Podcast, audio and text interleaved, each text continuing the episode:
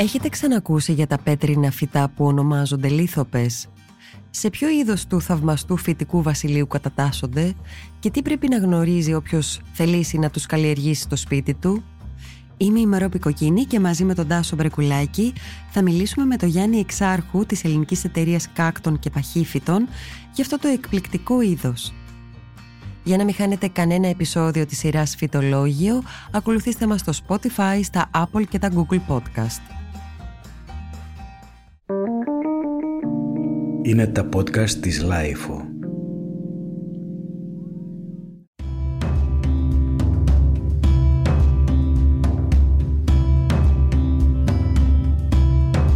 Να αρχίσουμε βασικά την πρώτη ερώτηση. Τι είναι οι λίθοπες, να πούμε; Οι λίθοπες είναι ένα είδος, ένα γένος παχυφύτων που ανήκουν σε μια βοτανική οικογένεια ε, που λέγεται μεσημβριάνθεμα. Όλα τα φυτά του γένους έχουν κάποια συγκεκριμένη μορφολογία, γι' αυτό και είναι καταταγμένα βοτανικά σε ένα γένος. Μοιάζουν με βότσαλα όταν τα δεις στην, ε, στη φύση, τα οποία από τα οποία φαίνεται μόνο το πάνω μέρος του φυτού. Το υπόλοιπο μέρος είναι όλο μέσα στο, στο χώμα. Εμφανίζεται μόνο το πάνω παράθυρό τους από το οποίο και κάνουν φωτοσύνθεση.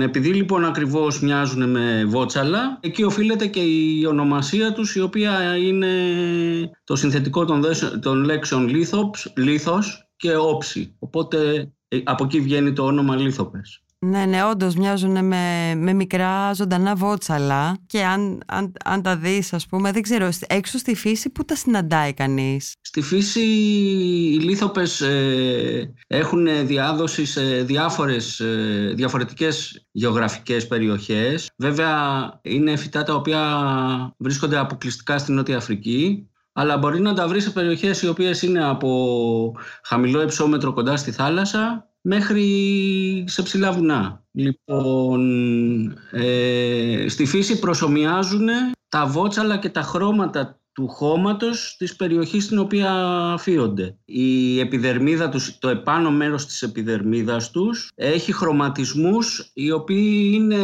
τους δίνουν καλό καμουφλάζ σύμφωνα με την περιοχή στην οποία είναι. Ναι και να πούμε ότι υπάρχουν πολλές αποχρώσεις, δηλαδή από κόκκινο μέχρι ε, γαλα, με γκρι, γαράζιο, διάφορα, ε, με διάφορα σχέδια. Ναι, οι αποχρώσεις είναι πάρα πολλές. Αν ε, συζητήσουμε για τις αποχρώσεις των φυτών που ζουν στη φύση, που είναι καταγεγραμμένα στη φύση, προσωμιάζουν εκείνα, εκείνα τα περιβάλλοντα στα οποία ζουν για να μην μπορούν τα ζώα να τα βρουν εύκολα. Χαρακτηριστικό είναι ότι μπορεί να περάσεις από πάνω από φυτά και να μην τα δεις. Αλλά σε καλλιέργεια τώρα, επειδή υπάρχουν και επιλεκτικές διασταυρώσεις, οι καλλιεργητές προσπαθούμε να, να κάνουμε πιο έντονα, να, να δημιουργήσουμε φυτά με πιο έντονα χρώματα. Τα μεγέθη τους ε, είναι από πολύ μικρά που βλέπουμε αυτά που πουλάνε μέχρι πόσο μπορεί να φτάσει ένας λίθοπας, μέχρι ποιο μέγεθος μπορεί να φτάσει; Ε, οι λίθοπες βασικά ξεκινάνε τη ζωή τους σαν ένα μοναδικό στρογγυλό φυτό, κονικό φυτό και όσο αναπτύσσονται, αποτελούνται από δύο φύλλα. Όσο αναπτύσσονται, κάθε χρόνο βγαίνουν τα δύο καινούργια φύλλα μέσα από το φυτό, απορραφώντας τα, τα παλιά φύλλα. Χρησιμοποιούν δηλαδή την υγρασία των παλιών φύλλων για να απτυχτεί το καινούργιο φύλλο που θα βγει από μέσα την άνοιξη. Και σε κάποια είδη αυτό γίνεται σε όλη τη διάρκεια της ζωής τους και το φυτό μένει ε, ένα, ένας κόνος σε κάποια άλλα φυτά, στα περισσότερα είδη, ε, κάθε δύο ή τρία χρόνια ε, εμφανίζονται, διπλασιάζεται ο αριθμός των φύλων που βγαίνουν από μέσα, οπότε σχηματίζουν σταδιακά συστάδες. Δηλαδή ε, δεν, δεν μεγαλώνουν συνέχεια σε, σε, σε όγκο. Σε μεγαλώνουν μάλλον σε όγκο, αλλά δεν μεγαλώνουν σε μέγεθος το κάθε φυτό. Μεγαλώνουν και σε μέγεθος και σε όγκο. Απλώς το, το τελικό μέγεθος ενός φύλου δεν μπορεί να είναι παραπάνω από 3 εκατοστά περίπου.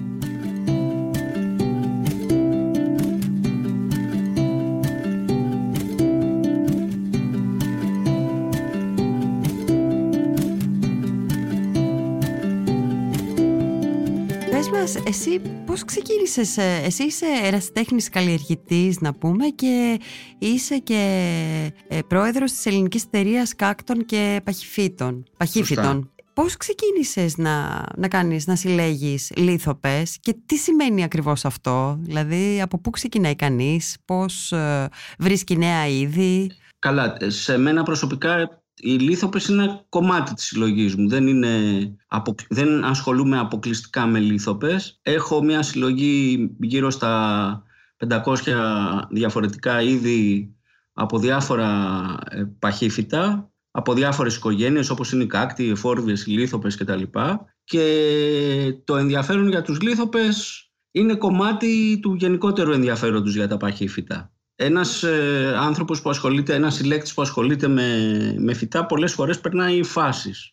Ε, οπότε ενώ σήμερα μπορεί να μην δίνεις κανένα ενδιαφέρον σε ένα συγκεκριμένο είδος, κάποια στιγμή σου κολλάει και αρχίζει και ασχολείσαι με αυτό. Οπότε αν αυτό απαντάει την ερώτηση... Κάπως έτσι. Ε, ναι, έτσι, έτσι, έτσι αλλάζει το ενδιαφέρον. Μπορεί αύριο να το χάσεις το ενδιαφέρον και να έχεις ενδιαφέρον για κάποιο άλλο είδος. Ναι, ναι. Ε, να ρωτήσω τώρα αν θέλει κάποιος να ξεκινήσει να κάνει μια συλλογή. Τώρα πολύ θα πέσει συγκεκριμένα γιατί για αυτούς μιλάμε. Ε, πώς μπορεί να ξεκινήσει, πώς μπορεί να αρχίσει, από πού; Εγώ θα πρότεινα οποιοδήποτε είναι να ξεκινήσει γιατί του αρέσει το συγκεκριμένο γένος να ξεκινήσει αρχικά προμηθευ, προμηθευόμενος φυτά από την, ε, από την εγχώρια αγορά. Δηλαδή από, υπάρχουν φυτοριούχοι οι οποίοι φέρνουν φυτά από το εξωτερικό, τα οποία δεν είναι ε, ενδεχομένως τα πιο καλά επιλεγμένα φυτά ή δεν είναι καθαρά γενετικά φυτά ενός συγκεκριμένου είδους αλλά είναι κυρίως υβρίδια αλλά είναι ένα καλό, ε, μια καλή αρχή για να αρχίσει κάποιος να καταλαβαίνει τις ανάγκες για να προχωρήσει σε κάτι το οποίο είναι πιο δύσκολο, πιο σπάνιο, πιο, πιο περίεργο. Και τώρα πού μπορεί να τους αγοράσει, Μπορεί να πούμε κάποια σημεία, όχι συγκεκριμένα, αλλά πού μπορεί να ψάξει ας πούμε, να, βρει, Τα περισσότερα φυτόρια που πουλάνε παχύφυτα φέρνουν μέχρι και σούπερ μάρκετ που πουλάνε φυτά, καρτέλες με φυτά, ε, φέρνουν λίθοπες ανάμεσα στα παχύφυτα που πουλάνε. Οπότε θεωρώ ότι δεν είναι πάρα πολύ δύσκολο να ξεκινήσει κάποιος βρίσκοντας αρχικά φυτά εδώ. Από εκεί και πέρα, αν θέλεις να το προχωρήσεις, αν κάποιος μάθει τις ανάγκες του είδους, τα καταφέρει και θέλει να πάει σε, σε κάτι το οποίο να είναι πιο εξειδικευμένο ή πιο σπάνιο ή πιο δύσκολο ή πιο περίεργο στην καλλιέργεια, υπάρχουν στο εξωτερικό κυρίως εξειδικευμένοι, ε, εξειδικευμένα σημεία στα οποία μπορείς να αγοράσεις είτε φυτά είτε σπόρους για να βγάλεις φυτά. Λοιπόν, και τέτοια ε, μέρη υπάρχουν και διαδικτυακά, υπάρχουν και ε, φυτόρια στη, στην Ευρώπη και στην Αμερική και σε, μέχρι και στην Κίνα. Όταν λες ότι υπάρχουν σπάνια είδη ε, απολύθωπες, τι ακριβώς εννοείς, ε, πού έγκυται η σπανιότητά τους; Πρώτα-πρώτα, οι λίθοπες είναι ένα γένος φυτών οι οποίοι δεν έχει ολοκληρωθεί η έρευνα πάνω στο, στο συγκεκριμένο είδος. Ε, μέχρι αρκετά πρόσφατα εμφανίζονται ήδη καινούρια, δηλαδή η τελευταία ανακάλυψη σε είδος έγινε μέσα στο γένος το 2006. Ε, στη Νότια Αφρική τα φυτά είναι σε περιοχές οι οποίες ε, εκτείνονται από τη θάλασσα μέχρι τα βουνά. Υπάρχουν περιοχές οι οποίες είναι, ε, έχουν εξερευνηθεί ελάχιστα, οπότε δεν, έχει σταματήσει, δεν έχουν σταματήσει να ανακαλύπτουν καινούργια είδη. Οπότε κάποια από τα είδη τα οποία έχουν καταγραφεί θεωρούνται σχετικά σπάνια. Επειδή απαγορεύεται πλέον η συλλογή φυτών από τη φύση για συλλογές, αυτό σημαίνει ότι σε συλλογές για να βρεις ε, τέτοια είδη πρέπει να απευθυνθείς σε καλλιεργητές εξειδικευμένους για να βρεις σπόρους, για να μπεις στη διαδικασία να, να αναπαράγεις. Επίσης, μέσα στο ίδιο είδος του φυτού μπορεί να βρεις διαφορετικές μορφολογίες ε, ανάλογα με την περιοχή στην οποία εκτείνονται τα είδη. Δηλαδή υπάρχουν λίθοπες ενός συγκεκριμένου είδους που είναι πράσινοι αλλά υπάρχουν και λίθοπες του ίδιου είδους, τα οποία είναι, έχουν, βρίσκονται σε άλλη περιοχή, οι οποίοι μπορεί να παρουσιάζουν ένα έντονο χρώμα και οι οποίοι είναι, ε, φύονται μόνο σε μια πολύ περιορισμένη περιοχή, οπότε αποτέλεσμα είναι ότι είναι πολύ πιο σπάνιοι.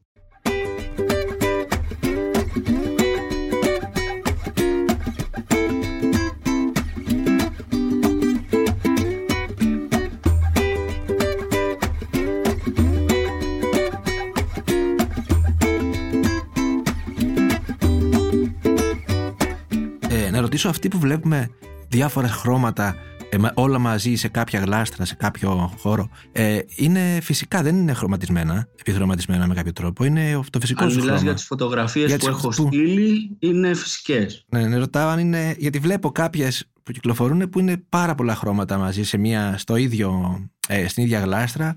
Υπάρχει τόση μεγάλη ποικιλία χρωμάτων που μοιάζουν με ε, ναι, σαν υπάρχει να πάρα πολύ μεγάλη ποικιλία χρωμάτων και υπάρχει και ποικιλία ακόμα και μέσα στο ίδιο είδος. Δηλαδή, ακόμα και τώρα, αν καθίσουμε να βγάλουμε από μία κάψα του ίδιου φυτού ε, μερικές εκατοντάδες σπόρους που βγαίνουν από κάθε κάψα και τις φυτέψουμε, μέσα στη σπορά θα εμφανιστούν φυτά τα οποία έχουν ε, μορφολογικές διαφορές. Ε, οπότε κάποιος ο οποίος ψάχνει τις μορφολογικές διαφορές και είναι διατεθειμένος να μπει στη διαδικασία να καλλιεργεί χρόνια, μπορεί να φτάσει στο σημείο να επιλέγει συγκεκριμένες μορφολογίες και να αναπαράγει μεταξύ τους μόνο αυτές για να καταλήξει σε κάποιο συγκεκριμένο αποτέλεσμα. Αποτέλεσμα αυτού του πράγματος είναι υβρίδια τα οποία εμφανίζονται στο εμπόριο και τα οποία είναι πάρα πολύ ακριβά σαν φυτά γιατί έχουν πάρει πάρα πολλά χρόνια οι δημιουργοί τους για να τα φτιάξουν και έχουν συγκεκριμένα χαρακτηριστικά σε χρώμα και σε σχήμα. Υπάρχουν ας πούμε φυτά που είναι τελείως κόκκινα ή υπάρχουν φυτά τα οποία είναι τελείως κίτρινα.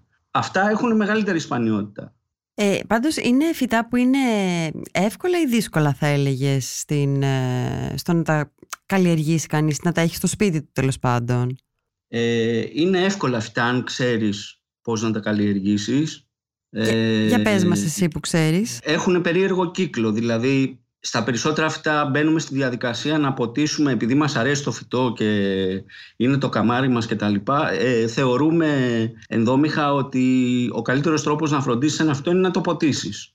Περισσότεροι λοιπόν τα χάνουν τα φυτά από το υπερβολικό πότισμα ή τα χάνουν τα φυτά από το λάθος πότισμα. Τι σημαίνει αυτό, ότι ενώ τα φυτά αυτά αναπτύσσονται το καλοκαίρι, ξεκινάνε να αναπτύσσονται από την άνοιξη μέχρι το τέλος του φθινοπόρου, ε, υπάρχει πολλοί κόσμος ο οποίος μη γνωρίζοντας ε, ή παίρνοντας λάθος οδηγίες καταλήγει να τα ποτίσει συνέχεια. Αν το φυτό ας πούμε το ποτίσεις ε, από το τέλος του φθινοπόρου μέχρι την άνοιξη είναι μαθηματικά είναι αποδεδειγμένο ότι θα το χάσεις. Θα, θα το σαπίσεις. Δηλαδή δεν θέλουν καθόλου πότισμα. Και δεν θέλει, δεν θέλει καθόλου πότισμα. Και ε, φως θέλουνε; Χρειάζονται φως; Κανονικά είναι, είναι φυτά τα οποία πρέπει να βρίσκονται σε εξωτερικό χώρο. Δεν μπορείς να μεγαλώσεις λίθοπες μέσα στο σπίτι. Ε, επίσης πρέπει οι λίθοπες να είναι σε χώρο ο οποίος έχει αρκετό φως. Όσο πιο πολύ φως, τόσο πιο πολύ έντονα χρώματα, πιο έντονα χρώματα έχουν στα σχήματά τους και στις αντιθέσεις που έχουμε στα σχέδιά τους. Ε, απλώς πρέπει να είναι το χειμώνα προστατευμένα και να μην βρέχονται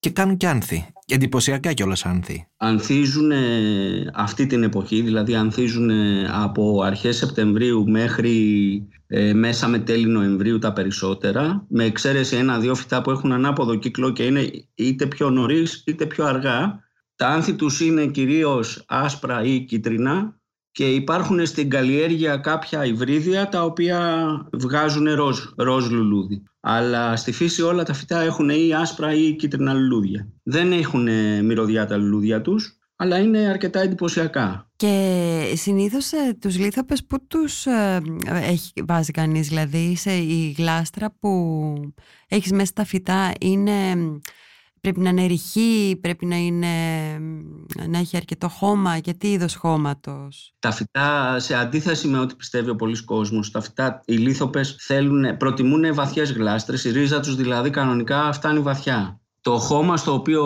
το οποίο πρέπει να χρησιμοποιεί κάποιος για να καλλιεργήσει πρέπει να είναι ένα μείγμα από κοκκινόχωμα και να έχει μέσα περλίτη, ελαφρόπετρα και φιλόχωμα και σπαστό μαρμαράκι. Οι αναλογίες, οι γενικές είναι τέσσερα μέρη κοκκυλόχωμα, δύο φιλόχωμα, ένα περλίτι, ένα ελαφρόπετρα, ένα σπαστό μαρμαράκι. Σε εξαίρεση με τα φυτά τα οποία είναι για σπορά, οπότε ενδεχομένως εκεί να θέλεις και λίγο περισσότερο φιλόχωμα για να, έχει το, το, να έχουν τα, τα φυτά που θα βγουν περισσότερο φαγητό να φάνε, ας πούμε, να μεγαλώσουν πιο γρήγορα. Καλό είναι να ε, το, σχετικά με το πότισμα ξεκινάμε να ποτίσουμε την άνοιξη. Δείγμα για το πότε ξεκινάμε να ποτίσουμε είναι ότι πρέπει να έχουν εξεραθεί τελείως τα φύλλα της προηγούμενης χρονιάς να έχουν γίνει σαν χαρτί και να έχουν βγει από μέσα τα καινούργια. Μόνο αν έχει γίνει αυτό πρέπει να ξεκινήσουμε τα ποτίσματα. Εάν ποτίσουμε πριν τα παλιά φύλλα ξεραθούν τελείως, κινδυνεύουμε να χάσουμε το φυτό, γιατί το φυτό είναι σε μια διαδικασία αλήθαργου και απορροφά τα θρεπτικά συστατικά και την υγρασία των παλιών φύλλων. Συνεχίζουμε τα ποτίσματα όλο το καλοκαίρι, φροντίζοντας μεταξύ των ποτισμάτων τα φυτό να στεγνώνει τελείως και δεν ποτίζουμε ε, επουδενή τις ημέρες με καύσωνα. Δηλαδή όταν οι θερμοκρασίες ε, οι βραδινές είναι πάνω από 32-33 βαθμούς, καλό είναι τα φυτά να μην ποτίζονται, γιατί τα φυτά μπαίνουν σε μια διαδικασία συντήρησης, κλείνουν τους σπόρους τους για να μην τραβάνε υγρασία και για να μην χάνουν και υγρασία από την πολύ ζέστη. Οπότε αν τα ποτίσουμε πάνω στο, στον καύσωνα κινδυνεύουμε να τα βράσουμε, να βράσουν δηλαδή μέσα από, το, από τη διαδικασία του ποτίσματος. Ε, συνεχίζουμε να ποτίζουμε μέχρι τα φυτά να ανθίσουν και σταματάμε το πότισμα πλέον το φθινόπωρο μόλις έχουν αρχίσει και εμφανίζονται ανάμεσα στη σχισμή των παλιών φύλων τα καινούργια φύλλα τα από κάτω. Εκεί σταματάμε το πότισμα τελείως.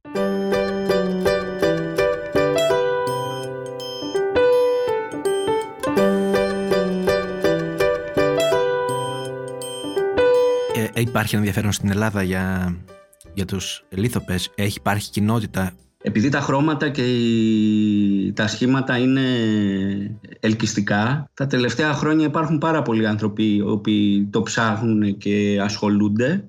Υπάρχουν μέχρι και καλλιεργητές που ασχολούνται αποκλειστικά και μόνο με λίθοπες και βέβαια υπάρχουν και καλλιεργητές που ασχολούνται μόνο με είδη που βρίσκονται στη φύση και όχι με υβρίδια. Είναι σχετικά εύκολο να βρεις φυτά. Ναι, και πώς τα πολλαπλασιάζεις; Υπάρχουν δύο τρόποι. Ο πρώτος τρόπος είναι να τα αναπαράγεις μέσω σπόρων οι σπόροι είναι ε, στο μέγεθος της αιχμής της καρφίτσας, όχι του κεφαλιού της καρφίτσας. Δηλαδή μέσα σε ένα χιλιοστό, τετραγωνικό χιλιοστό μπορεί να χωράνε 5-6 σπόροι. Είναι δύσκολο να τους δεις. Ο ένας τρόπος λοιπόν είναι φυτεύοντας σπόρους κυρίως το φθινόπωρο. Ο άλλος τρόπος είναι από φυτά τα οποία έχουν μεγάλες συστάδες με πολλά φύλλα να αποχωρήσεις κόνους και να τους ε, φυτέψεις μόνος τους για να έχεις καινούριο φυτό. Στη δεύτερη περίπτωση τα φυτά τα οποία δημιουργούνται έχουν την, το ίδιο γενετικό υπόβαθρο, είναι στην πραγματικότητα είναι κλόνοι, οπότε δεν μπορείς να τα διασταυρώσεις μεταξύ τους. Δεν, δεν, δεν θα μπορέσεις να παράγεις ε, σπόρους. Πόσο κοστίζει να αγοράσεις ένα λίθοπα; Λοιπόν, το κόστος κυμαίνεται, μπορεί να κυμαίνεται πολύ. Δηλαδή, ένα φυτό το οποίο μπορεί να βρεις αυτή τη στιγμή στο εμπόριο στην Ελλάδα μπορεί να κοστίζει από κάτω από ένα ευρώ μέχρι 4-5 ευρώ ανάλογα αν βρίσκεται σε μια γλάστρα με πολλά φυτά. Όμως, όταν αρχίσουμε και μιλάμε για καλλιεργητικές ποικιλίε φυτών που έχουν δημιουργηθεί στο εξωτερικό από συλλέκτες με επιλεκτικές ε, καλλιέργειες, μπορεί να φτάσει να πληρώσει και μερικές εκατοντάδες ευρώ. Από ποιες, σε ποιες χώρες ε, συνήθως υπάρχουν ε, έτσι, το μεγαλύτερο ενδιαφέρον; Πού υπάρχουν καλλιεργητές που λες και εσύ τώρα. Ε, τα τελευταία χρόνια υπάρχει πάρα πολύ μεγάλη ζήτηση λόγω της, του ανοίγματος αγοράς στην Κίνα. Ε, θεωρείται, ας το πούμε έτσι, καλός στάτους κάποιος να καλλιεργεί σπάνια φυτά. Οπότε οι Κινέζοι λόγω μεγέθους πληθυσμού ε, μπορώ να σου πω ότι τα τελευταία χρόνια πρωτοστατούν σε αυτό το κομμάτι. Δυστυχώς πρωτοστατούν και στα αρνητικά πράγματα των συλλογών, δηλαδή δίνουν λεφτά και καταστρέφονται πληθυσμοί από τη φύση σε κάποια είδη. Αυτό είναι το, μόνο, είναι το αρνητικό της υπόθεσης. Παρότι θεωρώ ότι δεν θα έπρεπε να γίνεται γιατί οι λίθοπες γενικώς είναι εύκολοι. Μπορεί να, να φτιάξεις, ένα, να πολλαπλασιάσεις ένα είδος εύκολα από σπόρο χωρίς να χρειάζεται να παρεμβαίνει στη φύση. Εσύ πόσα, πόσα είδη έχεις στη συλλογή σου; Από λίθοπες έχω γύρω στα 100 φυτά.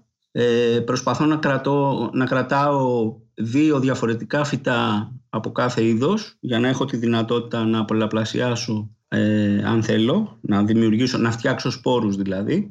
Και σε σχέση με τη δική μου συλλογή προτιμώ κυρίως συγκεκριμένα είδη τα οποία έχουν έντονα χρώματα. Δεν έχω δηλαδή και τα 40 διαφορετικά είδη που είναι καταγεγραμμένα, αλλά έχω όσα από αυτά θεωρώ ότι είναι ενδιαφέροντα για το δικό μου μάτι. Δεν είναι, είναι υποκειμενικό, δεν είναι αντικειμενικό, έτσι. Και είπες ότι χρειάζονται δύο για να κάνεις αναπαραγωγή, δύο φυτά. Ναι, στη φύση οι λίθοπες, παρότι επεκτείνονται σε μια τεράστια έκταση στην Αφρική, ε, το κάθε είδος είναι σε συγκεκριμένα μέρη. Δεν μπορεί να βρεις δηλαδή στο ίδιο σημείο παραπάνω από δύο ή τρεις, τρία διαφορετικά είδη. Ε, η φύση λοιπόν έχει φροντίσει να μην υβριδίζονται τα είδη μεταξύ τους εύκολα, που σημαίνει ότι αν μια μελισσούλα φύγει από το ένα είδος και πάει στο άλλο, ε, τα φυτά που θα γεννηθούν δεν, δεν θα είναι υβρίδια των δύο ειδών. Το, τα φυτά γίνονται αυτογόνιμα και τα σπόρια που θα παραχθούν είναι ίδια με το μητρικό φυτό.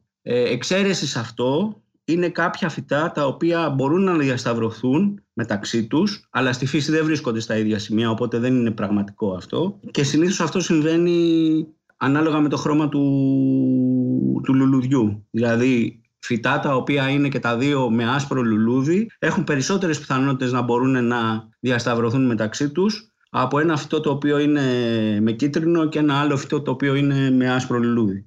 Μάλιστα.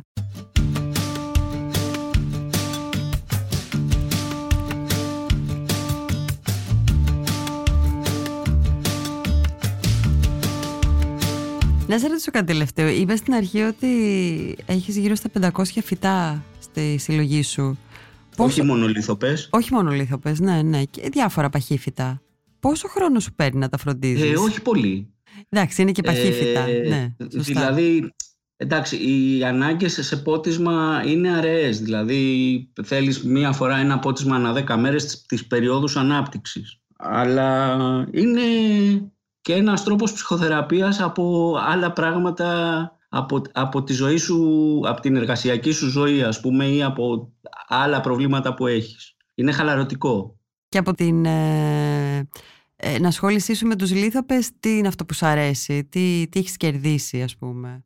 Σου είπα, για μένα είναι, είναι χαλάρωση. Είναι όταν βλέπεις ένα φυτό, όταν βλέπεις ότι κρατάς ένα φυτό και σου ανθίζει ή μπορείς να παράγεις σπόρους και να φυτέψεις ε, από τους σπόρους να βγάλεις καινούργια φυτά κτλ. Είναι, σου δίνει μια ικανοποίηση ότι γνωρίζεις τη φροντίδα τους και κάτι μαθαίνεις από αυτό. Βλέπεις και την πορεία, στη, την πορεία τους μέσα στο χρόνο. Ναι, ναι, ωραία. Και είναι και βέβαια και πάρα πολύ όμορφα κάποια από τα φυτά αυτά.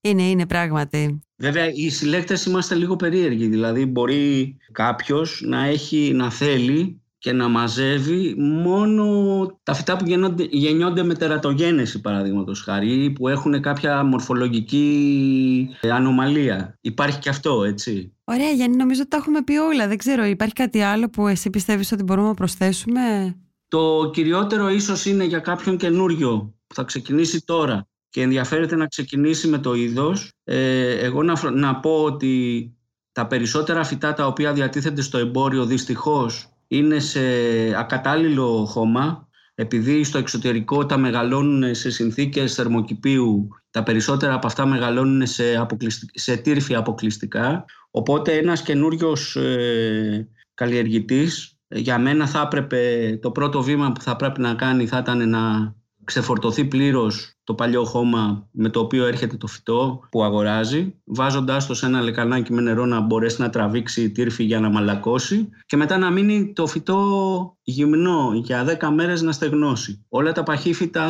ε, παθαίνουν σάπισμα άμα τα, τα ποτίζουμε αμέσως μετά τη μεταφύτευση. Έχουν δηλαδή αντίθετες ανάγκες από τριανταφυλιές, γαριφαλιές και λοιπά φυτά που κρατάμε στα σπίτια μας, στο ότι μετά από οποιαδήποτε αλλαγή είναι καλό να μένουν αρκετές μέρες απότιστα για να επουλωθούν οι πληγές που υπάρχουν στο ριζικό σύστημα. Αλλιώς από εκεί μπαίνουν παθογόνα και βλέπεις το φυτό και σαπίζει από κάτω. Δηλαδή εννοείς το planes και αφήνεις όπως είναι η ρίζα και στεγνώνει μαζί με τη ρίζα. Εννοείς το αφήνεις ναι. γυμνόριζο για 5-6 μέρες να στεγνώσει σε ένα, σε ένα σκιερό μέρος και το φυτεύει μετά σε στεγνό χώμα, ειδικά για τους λίθοπες, πρέπει να το αφήσεις και, τα, και τα πρώτα ποτίσματα πρέπει να είναι πολύ αραιά, δηλαδή να είναι ή ψεκάσματα ε, ή πολύ αραιά ποτίσματα. Οπότε αυτή είναι η δική μου συμβουλή για κάποιον ο οποίος δεν ξέρει κάτι για το είδος. Και το δεύτερο είναι ο κύκλος του νερού που είπαμε που από αρχές ε, Νοεμβρίου μέχρι να εμφανιστούν τα καινούργια φύλλα στο, στα μέσα της Άνοιξης δεν πρέπει να ρίξουμε καθόλου νερό. Εξαίρεση σε αυτό τον κανόνα είναι τα σπορόφυτα. Έτσι, αν, αν σπείρουμε, επειδή τα, τα φυτά που βγαίνουν είναι σαν φακές, ε, στα σπορόφυτα τον πρώτο και το δεύτερο χρόνο ψεκάζουμε καθ' όλη τη διάρκεια του χρόνου. Πρέπει να έχουν υγρασία καθ' όλη τη διάρκεια του χρόνου. Ωραία. Εντάξει Γιάννης, σε ευχαριστούμε πάρα πολύ για όλα όσα μας καλά. είπες. Καλή συνέχεια. Επίσης. Ήταν ακόμα ένα επεισόδιο της σειράς Φυτολόγιο και παρέα με τον Γιάννη Εξάρχου της ελληνικής εταιρείας κάκτων και παχύφυτων μάθαμε τα πάντα για τους λίθοπες. Για να μην χάνετε κανένα επεισόδιο της σειράς Φυτολόγιο, ακολουθήστε μας στο Spotify, στα Apple και τα Google Podcast. Ηχοληψία, επεξεργασία και επιμέλεια, Φαίδωνας Χτενάς και Μερόπη Κοκκίνη. Ήταν μια παραγωγή της LiFO. Είναι τα podcast της LiFO.